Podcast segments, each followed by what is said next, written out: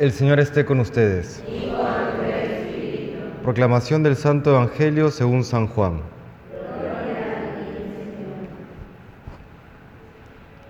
En aquel tiempo dijo Jesús a la gente, Yo soy el pan de vida, el que viene a mí no tendrá hambre y el que cree en mí nunca tendrá sed. Pero como les he dicho, me han visto y no creen. Todo lo que me da el Padre vendrá a mí, y al que venga a mí no lo echaré fuera, porque he bajado del cielo, no para hacer mi voluntad, sino la voluntad del que me envió. Esta es la voluntad del que me envió, que no pierda nada de lo que Él me ha dado, sino que lo resucite en el último día. Esta es la voluntad de mi Padre, que todo el que ve al Hijo y cree en Él tenga vida eterna, y yo lo resucitaré en el último día. Palabra del Señor.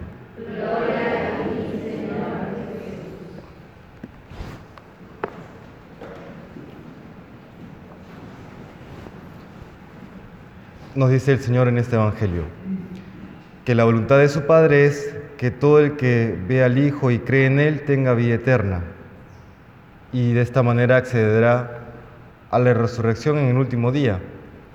Es decir, tiene vida eterna aquel que cree en Jesucristo. Esto nos advierte de caer en una especie de buenismo, de buenas intenciones y ya está, ¿no? Muchos el día de hoy piensan que es suficiente la buena intención al margen del cómo, al margen del camino, al margen de un contenido o de un sistema de pensamiento. Y no es así. Eh, incluso en la vida misma, el creer en un Dios que es amor o el creer en un Dios que es mm, energía cósmica, marca radicalmente la toma de decisiones que uno tiene en el día a día. Para uno la vida tiene un propósito, el ser feliz llegando a la comunión eterna con Dios. Para otro, que cree en un Dios, pues energía, tiene propósito la vida, pues casi termina siendo un mero accidente.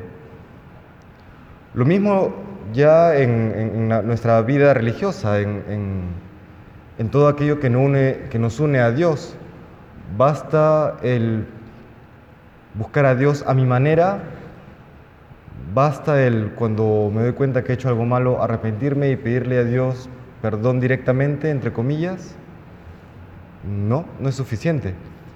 Porque la manera de llegar al Padre, de llegar a Dios, es creer en Jesucristo y en todo aquello que Él nos ha venido a revelar, todo aquello que Él nos ha venido a mostrar.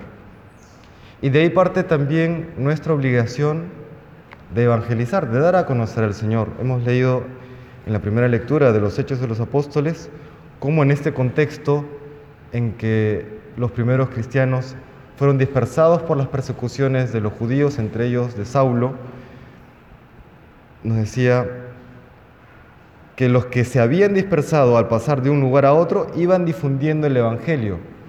Es decir, no solamente, no pensemos que estaban huyendo del peligro físico, quizá de alguna manera sí, pero al mismo tiempo el tener que dejar sus casas, sus amistades, su trabajo, su familia, no lo vieron como una pérdida, lo vieron como una oportunidad para difundir la palabra de Dios. Lo mismo nosotros, en cada circunstancia en que nos movamos durante nuestro día, grata, a veces dura, siempre es una oportunidad para seguir anunciando el Evangelio, para seguir acercando a las personas a Cristo. Que el Señor el día de hoy nos conceda esta gracia, la fortaleza y el discernimiento necesarios para poderle descubrir en el día a día y seguirlo anunciando a todas las personas que se relacionen con nosotros. Que Dios nos bendiga.